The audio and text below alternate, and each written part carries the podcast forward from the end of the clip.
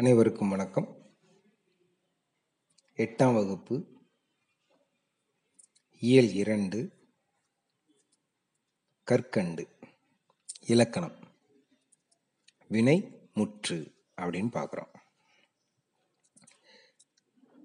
இந்த வினை முற்று அப்படிங்கிறத பார்க்கறதுக்கு முன்னாடி சொல் அப்படிங்கிறதுனா என்ன அப்படிங்கிறத பார்த்துருவோம்.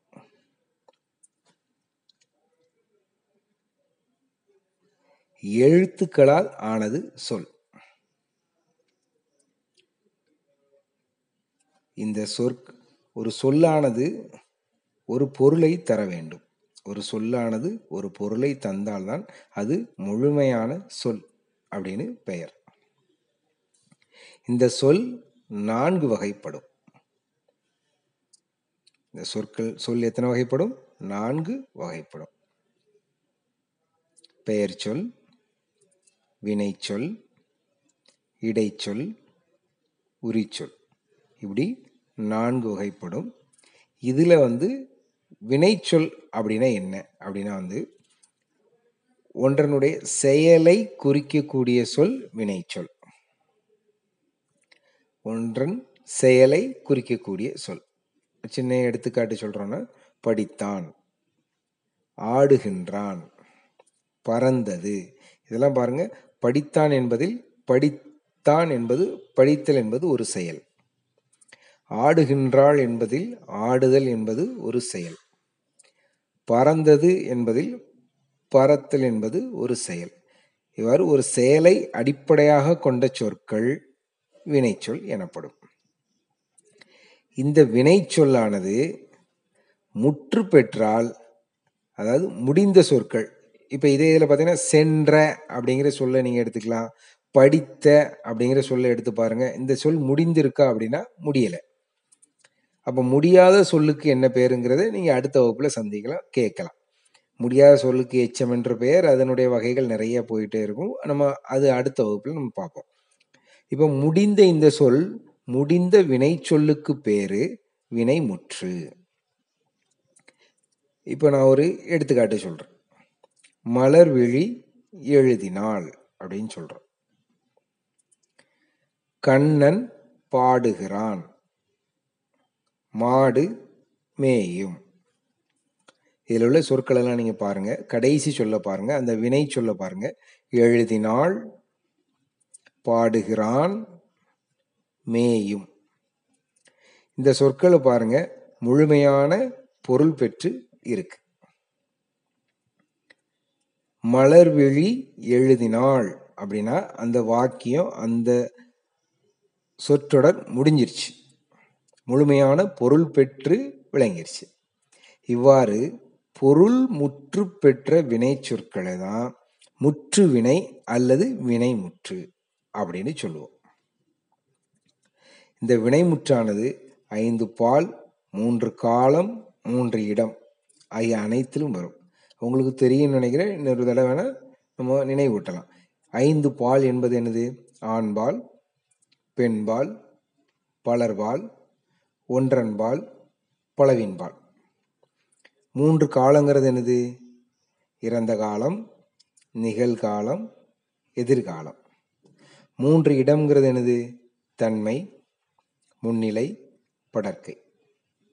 இப்படி எல்லா இடங்கள்லையுமே இந்த வினைமுற்றானது வரும் அப்படின்னு நீங்கள் தெரிஞ்சுக்கிடணும்.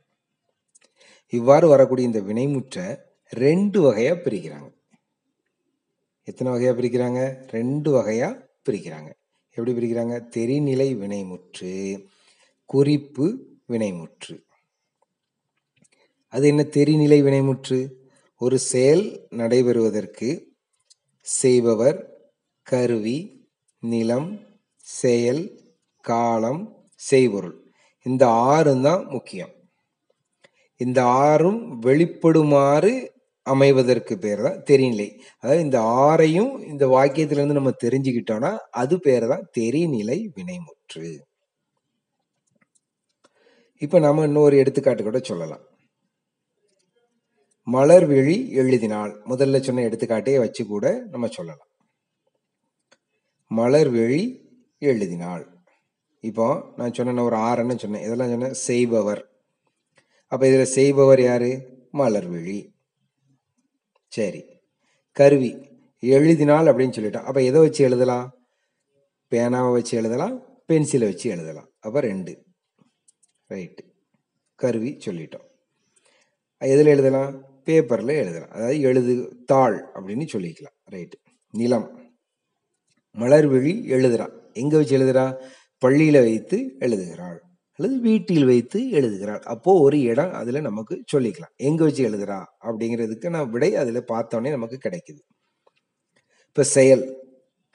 என்ன வேலை அங்கே நடக்குது? எழுதுதல் அப்படிங்கிற ஒரு செயல் அங்கே நடக்குது. அதுக்கப்புறம் செய்பொருள். மலர்விழி எழுதினாள். என்ன எழுதியிருக்கா?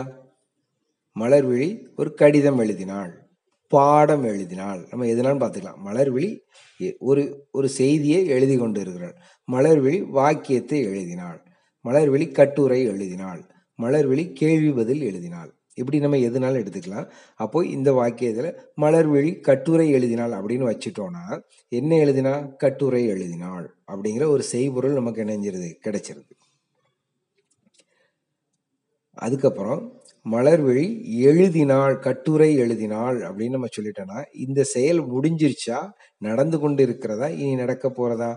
நீ இந்த வாக்கியத்தை பார்த்தீங்கனாலே கண்டுபிடிச்சிடலாம். இந்த செயல் இணைஞ்சிருச்சு முடிஞ்சது. எழுதினாள். அப்போ எழுதினாள்ங்கிறது என்ன காலம்? இறந்த காலம். அப்போ பாருங்க நம்ம சொன்னது மலர்விழி எழுதினாள் அல்லது மலர்விழி கட்டுரை எழுதினாள். இந்த செய்தி இந்த வாக்கியத்திலிருந்து நமக்கு எதெல்லாம் கிடைச்சிருக்கு பாருங்க? செய்பவர் கருவி நிலம் காலம் செய்பொருள். இந்த ஆறுக்கும் நம்ம விடை கிடைச்சதுனால தான் இது பேரை என்ன சொல்லியிருக்காங்க? தென் வினைமுற்று அப்படின்னு சொல்லியிருக்காங்க. அடுத்தது குறிப்பு வினைமுற்று வாரம். இப்போ நம்ம பார்த்தோம் இல்லையா? இந்த ஆறையும் பார்க்க முடியாது. ஆனால் காலத்தை வெளிப்படையாகவும் காட்டாது. குறிப்பால் நம்ம என்ன உணர்ந்து கொள்ளலாம் அப்படின்னு சொல்கிறதுனால தான் இது பேர் என்ன பேர் சொல்லியிருக்காங்கன்னா குறிப்பு வினைமுற்று. அதாவது பொருள் இடம் காலம் சினை குணம் தொழில் இந்த ஆ ஆறில் ஏதாவது ஒன்றை அடிப்படையாக கொண்டு காலத்தை வெளிப்படையாக காட்டாமல் செய்பவரை மட்டுமே காட்டக்கூடிய வினைமுற்றுக்கு பேர் தான் குறிப்பு வினைமுற்று. அப்படின்னு சொல்லியிருக்காங்க. இந்த தெரிநிலை குறிப்பு வினைமுற்று அப்படிங்கிறத தாண்டி இன்னும் இரண்டு வினைமுற்று இருக்குது ஏவல் வினைமுற்று வியங்கோல் வினைமுற்று அப்படின்னு கூட நம்ம சொல்லலாம். இந்த ஏவல் வினைமுற்று வியங்கோல் வினைமுற்றை பற்றி நம்ம அடுத்த வகுப்பில் பார்ப்போம். நன்றி வணக்கம்.